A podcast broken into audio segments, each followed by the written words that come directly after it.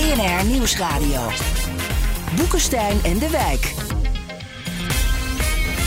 Hugo Reitsma. Dit is een extra uitzending van Boekestijn en de Wijk in verband met de oorlog in Oekraïne en de crisis met Rusland. Het is woensdag, dag driehonderdvierenzestig van de invasie. En het is vooral druk deze dagen op het diplomatieke front, hè? Ja, en ook een beetje de week van de speeches eigenlijk. Hè? Wat je, we krijgen vrijdag nog de speech van Xi, hè, wat heel belangrijk is. Gaat hij dan nog meer Rusland helpen of houdt hij zich op de vlakte? Hè? Maar goed, laten we even misschien beginnen. We hebben gisteren twee speeches gezien. Eentje van uh, Poetin en eentje van Biden. En, en de vraag is, wat is er nou eigenlijk gebeurd? Hè? Wat betekent dit nou eigenlijk?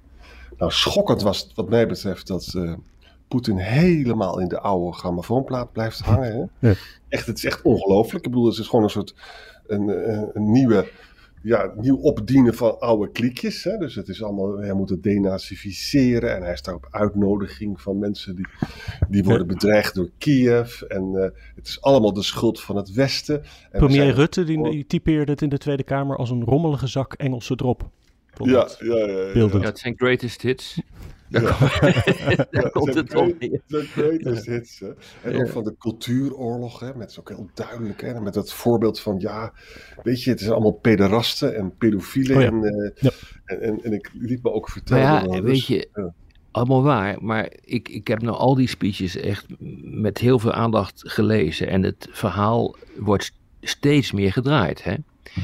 He, wat begon uh, um, uh, anderhalf, twee jaar geleden bijna met een speech over het feit dat Oekraïne uh, eigenlijk Russisch is.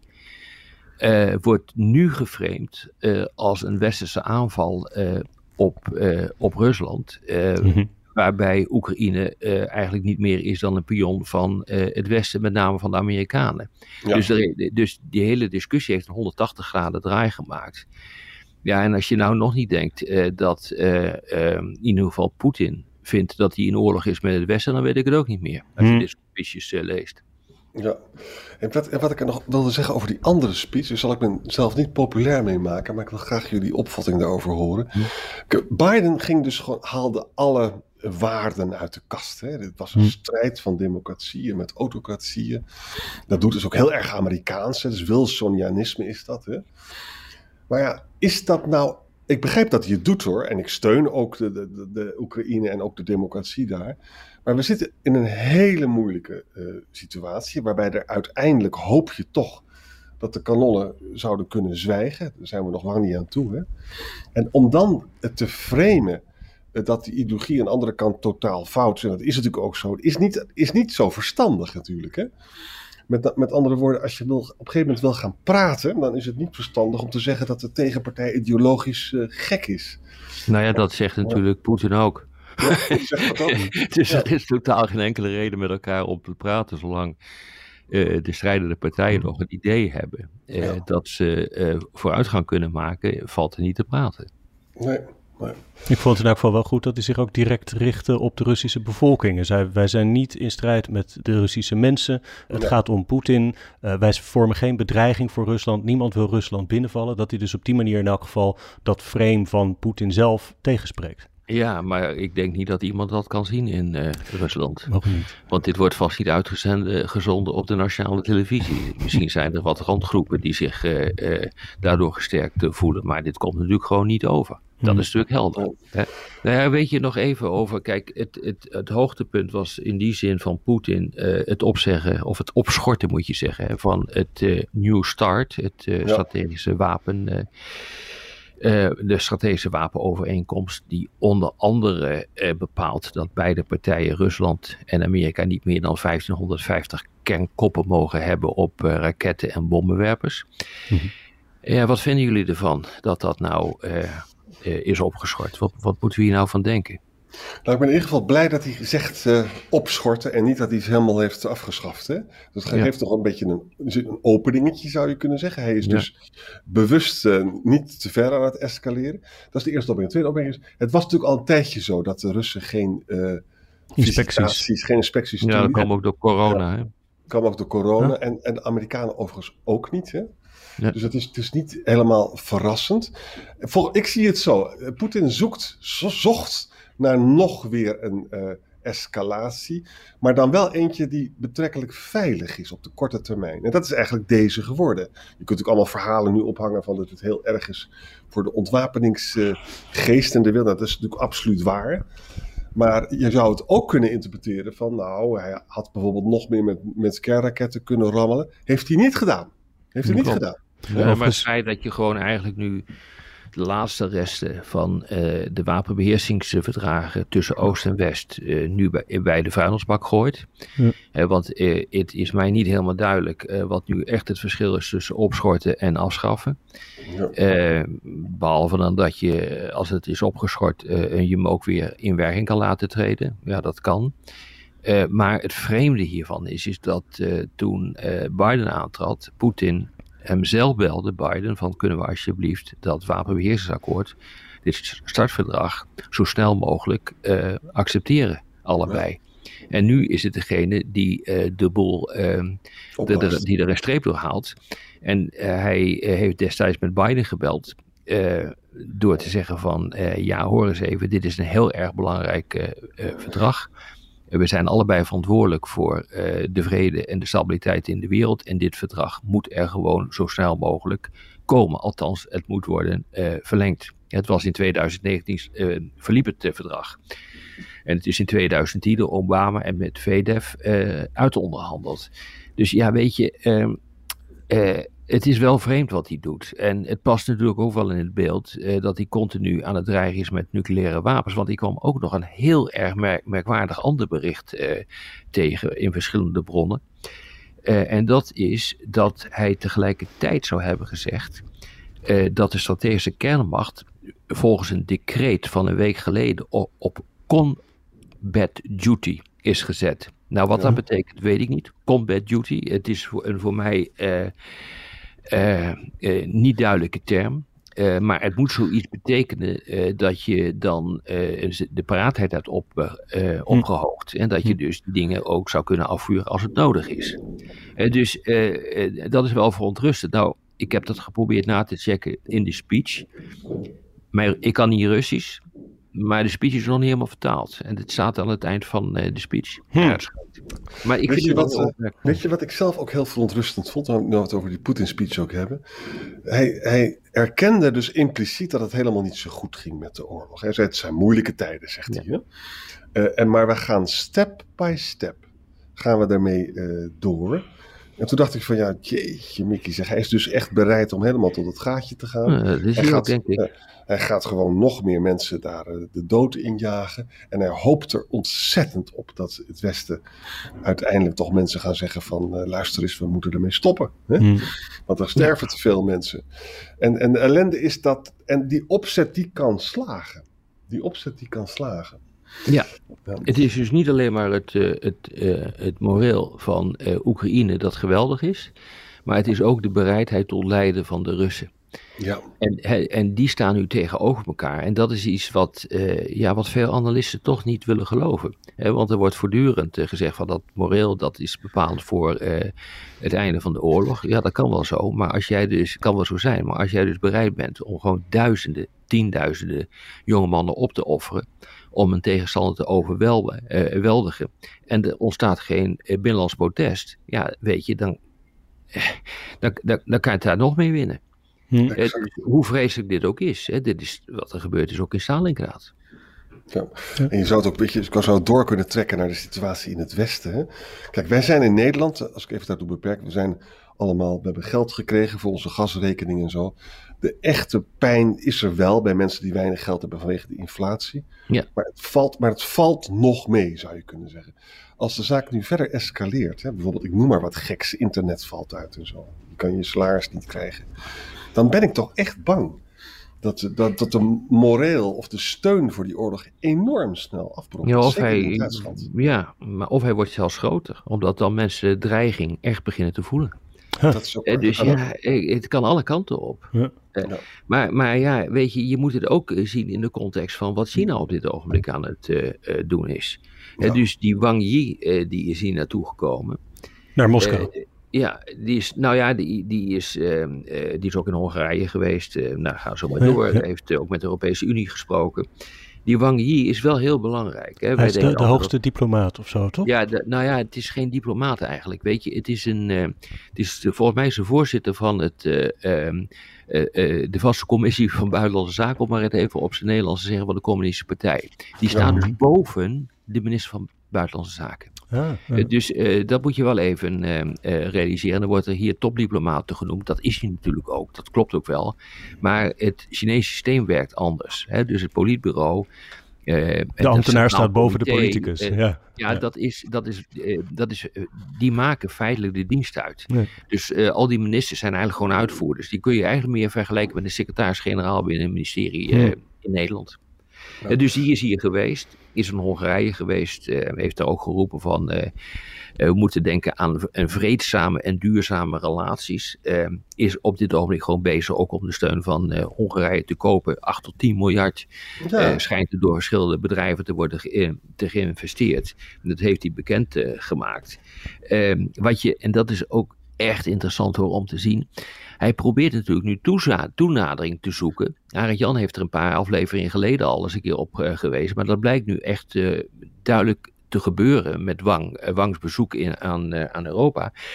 Om, om, om op een of andere manier toch een goede relatie te onderhouden met die Europeanen. Want dit is gewoon de grootste handelspartner van... Uh, Uh, van China. En hij uh, wo- wordt in belangrijke mate, althans dat is wat de Amerikanen proberen, uh, afgekoppeld van de handelstromen uit Amerika. Hoewel die handel nog echt doorgaat door met Amerika. Maar het is wel echt belangrijk wat hier uh, gebeurt. En uh, hij heeft ook gezegd, ja, ik wil echt absoluut uh, de banden met landen als Frankrijk en Duitsland wil ik aanhalen. Want dit is heel erg belangrijk uh, ja, voor onze eigen toekomst. Ja. Ja. Weet je, dit is, dit is belangrijk. Die hele Wang Yi, daar ben ik daar compleet door geobsedeerd, moet ik je zeggen. Kijk, want ik wil namelijk, ik, hij, doet, hij, doet, hij heeft een dubbele tong met wie hij spreekt. Hè. achttien januari zei hij nog van, nou, ik vind die Amerikaanse reactie op, de, op het ballonincident vind ik hysterisch. Hè. Maar hij zei ook van, de oorlog in Oekraïne, die moet niet doorgaan. En hij, en hij sprak over een vredesplan, hè. En toen dachten we nog van, nou, dat is precies wat de Europeanen en Amerikanen wilden met China. Dus we dachten, dat is een goede vent. Hè? Nou, vanmorgen, hij spreekt vanmiddag Poetin. Hij heeft vanmorgen of gisteravond Lavrov gesproken. Ja, en Patrushev, begreep ik. En Patrushev. En, en, en wat zegt hij dan? En dan zegt hij gewoon keiharde zinnetjes, hè, van luister eens. Wij gaan, de Amerikanen moeten maar leren dat we een multipolaire orde hebben. Hè? Mm-hmm. En wij moeten dus ook gewoon een, een rol kunnen spelen. En, en, en wij zullen Rusland steunen en zo. Dat soort zinnen zijn er dan. Hè? Dus het is wat mij betreft nog steeds volstrekt onduidelijk of uh, Xi niet toch gewoon wapens gaat leveren. Ja, dat, geen ja. idee. Maar ja. uh, kijk... Eén punt hebben ze natuurlijk wel op dit ogenblik. Hè. Ze hebben die samenwerking gestart uh, aan de vooravond van de Olympische Spelen vorig jaar. Ja, grenzeloze uh, samenwerking. Exact, en het doel daarvan was ook om de wereldorde te veranderen. Ja. Ik moet helaas constateren uh, dat ze behoorlijk zijn opgeschoten daarin. Ja. Want uh, er is een hele interessante peiling uitgekomen van de European Council of Foreign Affairs. Mm-hmm. Daar hebben ze een aantal um, Europese... En uh, landen plus Amerika hebben ze uh, gepeild. Uh, daar zaten Frankrijk, Duitsland, Polen natuurlijk. Hè. Polen heeft echt een steeds sterkere positie. Het Verenigd Koninkrijk en daarnaast natuurlijk de Verenigde Staten. Maar aan de andere kant hebben ze ook gepeild in China, Rusland, India en Turkije. Nou, om een lang verhaal kort te maken.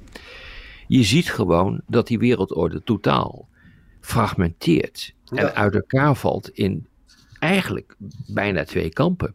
Als ik het echt even heel uh, kort door de bocht mag samenvatten, dan zie je dat uh, in het Westen pakweg uh, vijfenzeventig tot vijfenzeventig procent van uh, uh, de mensen de, uh, de Russen als een tegenstander ziet. Een heel klein deel, dat zijn de Thierry Boudets van deze wereld, die zien hem als een bondgenoot. Dat is acht tot vijftien procent, dus een deel weet het ook niet. Maar Rusland voor... De andere landen, de Chinezen, de, de Indiërs en de Turken, nou is het een vijf, is voor vijfenzeventig procent is dat een strategische bondgenoot. Hmm. Ja. En, en, de... uh, en twee derde van de ondervraagden die ziet juist de Verenigde Staten als een vijand. vijftig procent van uh, uh, hun ziet het Verenigd Koninkrijk als een, uh, als een vijand. Dus je ziet gewoon nu dat er een enorme scheiding van geesten is. En hij weet dat natuurlijk ook en kan daar dus ja. op kapitaliseren. Veel mensen ja. buiten het Westen die zeggen ook, hoezo is het bombarderen van Oekraïne nu ineens zo erg? Terwijl toen Amerika Irak platgooide, was het geen probleem. Exact. Ja, exact. Ja. Dus, ja. ja, exact. Ja. Ja. Kijk, omdat er zoveel mensen in India en China wonen, en die stilzwijgend steunen ze dus uh, Rusland, hè, zijn dus de meeste mensen op deze aardklots steunen stilzwijgend uh, Poetin. Ja. De meeste landen steunen het Westen hoor, maar de meeste mensen Uh, steunen dat. En, dat is, en ook nog een ander ding, jongens, en dat is misschien toch wel goed, om het helemaal door Russisch-Chinese bril te blijven kijken. Hè. Zij vinden ons gewoon onvoorstelbaar hypocriet. We hmm. praten over internationaal recht, maar we hebben de, de meest vreselijke dingen in Irak gedaan, in de Kosovo, en in Libië. Uh, en, uh, en, nou, en dan moeten wij opeens netjes zijn, terwijl jullie de, die V N-resoluties aan, aan je laars uh, lappen. Weet je, de Chinezen vinden gewoon dat Taiwan is gewoon van hen. Waarom mag het niet? Wat heeft Amerika allemaal niet in Latijns-Amerika? Wat hebben de Fransen niet in Afrika gedaan? Hè? Nou, dat verhaal resoneert veel sterker dan wij leuk uh, zouden vinden en dan wij weten zelfs, denk ik. In het maar als je het hebt over die dubbele tong, zeg maar, van Wang, hè, het is duidelijk dat China zich vooral richt tegen de Verenigde Staten, maar als ze daar dan voor enerzijds de banden met Rusland willen aanhalen en anderzijds de banden met Europa, dan is dat toch niet verenigbaar met elkaar? Dat gaat Klopt. toch niet werken? Nee, het is, het, nee, daar zit ook een discrepantie tegen. Dat is absoluut juist. Dus het is een, uh, een balanceeract die, de, uh, die met name de Chinezen uh, doen uh, om uh, ervoor te zorgen dat, dat de boel niet compleet uit de klauwen loopt. Uh, dus ja. ze willen denk ik uh, Rusland steunen, maar niet zodanig dat de boel helemaal uit de klauwen loopt. Daar komt het feitelijk op neer. Ze hebben ook uh, kennelijk achter de schermen nu uh, nog een keer weer gezegd van uh, kernwapens blijft er met je poten vanaf. He, ja. Dus um, ja, hoe je hieruit moet komen, weet ik ook niet. Dus, jongens, maar we leven wel echt gewoon in een heel bijzonder tijdsgewicht. Ja, dat is echt heel... Dit had ik gewoon, eerlijk gezegd, kijk, dit had ik niet kunnen verwachten uh, ruim een jaar geleden, voor ja. de oorlog. Ik had wel verwacht dat zoiets zou gebeuren, maar misschien over vijf jaar. En iedere keer blijkt mij weer dat de geschiedenis veel sneller gaat dan ik denk. Hmm. Nog, nog even een lichtpuntje. Europa, de, de Chinese export naar Europa is cruciaal voor China. Hè? Ja. Daar moet je dus voor, dat moet nooit op het spel komen te staan, zou ik zeggen. Hè? Nou, vervolgens vindt China het geweldig dat Duitsland heel boos eigenlijk is op Amerika. Hè? Over die sancties ten aanzien van China en zo. Dus met andere woorden, daar zit, dat, je kunt dus Europa en Amerika een beetje uit elkaar spelen. Helemaal in lijn met die behoefte aan een multipolaire orde van de Chinezen. Dus ik zou zeggen, ik zou voorspellen dat Xi uh, aanstaande vrijdag gewoon uh, met meel in de mond praat. En, en, en uh, niet uh, laat uitkomen of wat dan ook, of gewoon geen wapens levert, omdat het geen Chinees belang is. Maar ik ben dus door die Wang, die, door die Wang toch een beetje op het verkeerde been gezet. Hm. En, en eerlijk gezegd, dat hele vredesvoorstel, daar, heb je, daar zei je raken dingen over op. Je zei van ja, waarschijnlijk komen ze dan met die neutrale optie van die Oekraïne. Maar die zijn natuurlijk al lang gepasseerd in, in, op, op het slagveld. Dat kan, dat kan niet meer. Ja, dat klopt, maar daarom kan je het wel zeggen. Ja. Je hebt ja. wel gelijk. Maar er worden natuurlijk nu allerlei dingen geroepen die eigenlijk niet, uh, niet kunnen. Ja. Zullen we nog eventjes tot slot naar de situatie op de grond gaan? Ik uh, zie dat de Russen in de aanval blijven bij uh, Kremina en Bakmoet in het oosten dus. En uh, Volodar, iets ja. zuidelijker. Ja. Niet, niet heel veel beweging, maar in elk geval bij, bij Bakmoet wordt de situatie voor Oekraïne wel steeds lastiger. Dat ja. klopt, maar je moet je realiseren, hè? Uh, we kijken erg naar uh, Bakmoet. Maar dat er zeven, zeker over het hele gebied in het zuiden en het oosten misschien wel op, op zeven assen wordt aangevallen. Door, door de Russen. Het is dus niet uh, wat veel mensen denken dat het allemaal geconcentreerd is in uh, Luhansk en Bakmoet. Dat is niet zo. Mm-hmm. Het is over dat, over dat hele gebied, honderden kilometers lang, uh, zien we dat uh, troepen worden, uh, worden samengetrokken. En dat er, uh, uh, dat er ook versterkingen zijn gegraven, uh, um, um, fortificaties uh, zijn gebouwd. Dus uh, die, die, die boel uh, die zit daar behoorlijk op uh, slot. En het grote probleem is dat de reserves die ze hebben, die worden eigenlijk alleen maar gebruikt op dit ogenblik om gesneuvelde soldaten en gewonde soldaten aan te vullen, te vervangen. Hm. Um, dat betekent dat ze geen reserves achter de hand hebben voor als het echt aankomt op een uh, enorme doorbraak. Ja, dan, dan, dan zou dat gewoon betekenen dat ze daar onvoldoende troepen voor hebben. Hm. Ja. Dus het gaat niet zo goed met de Russen. Dat kunnen we dan wel voorzichtig concluderen met hun... Uh... lang ja. verwachte offensief. En dat offensief loopt niet zo lekker op dit ogenblik, ja. nee. Ja. En Oekraïne is erin geslaagd, jongens, een bericht van vier uur geleden, hè, om dus in, in Mariupol uh, toe te slaan. Ja. Hè? En dat is dus buiten de range van HIMARS. Hè? Ja.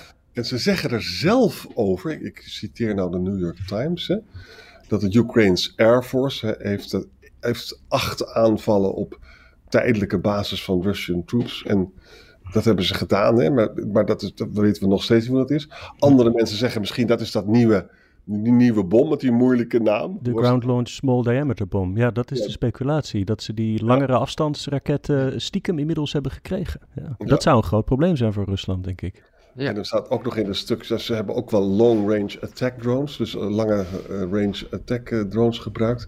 Maar het is wel spannend als je dus in Mariupol dingen kan raken. Er schijnt één uh, uh, benzine- of kerosinedepot uh, vernietigd te zijn en een ammunitiedepot. Maar we weten eigenlijk nog niks. Nee, ik, ik, als ik er naar kijk, en ook weer met wat jullie net vertellen, ik heb al een tijdje het gevoel, maar dat is echt superspeculatie met twintig slagen om de armen en geen glazen bol, dat het me niets zou verbazen als uh, de Oekraïners uh, besluiten om die hele frontlinie waar we het net over hebben gehad, uh, in de Donetsk Oblast en de Luhansk Oblast, om die uh, te, te houden zoals die is. En voor te zorgen dat de Russen geen doorbraak kunnen uh, uh, forceren. Dat is ook ja. heel erg moeilijk voor de Russen om dat uh, te doen. En om al het nieuwe materieel te verzamelen in die, aan, aan de grens van die Zaporizhia-oblast, dat ligt meer naar het zuiden. Ja. En dan, als een soort verrassingsaanval wat eerder is gebeurd, want we zaten toen allemaal glazig te kijken naar het noorden wat er gebeurde, kan je dat nog herinneren? Ja. He, dus naar de Kharkiv-regio, terwijl ze in Gerson gingen aanvallen. En dat is succesvol geweest. Het zou me niet verbazen als ze zo'n, zoiets weer voor ogen hebben. En dat ze proberen door te stomen in de richting van Mariupol. En dan de landbrug uh, naar de Krim uh, en dan te doorsnijden. De landbrug naar de Krim inderdaad te onderbreken. Het zou me niet verbazen. Of het zo is, jongens, hou me er niet aan. Twintig uh, slagen om de arm, geen glazen bol. Maar hm. het zou me ook niet verbazen. We houden het in de gaten. Dank ja. jullie voor vandaag. Zeker, dank. Tot morgen.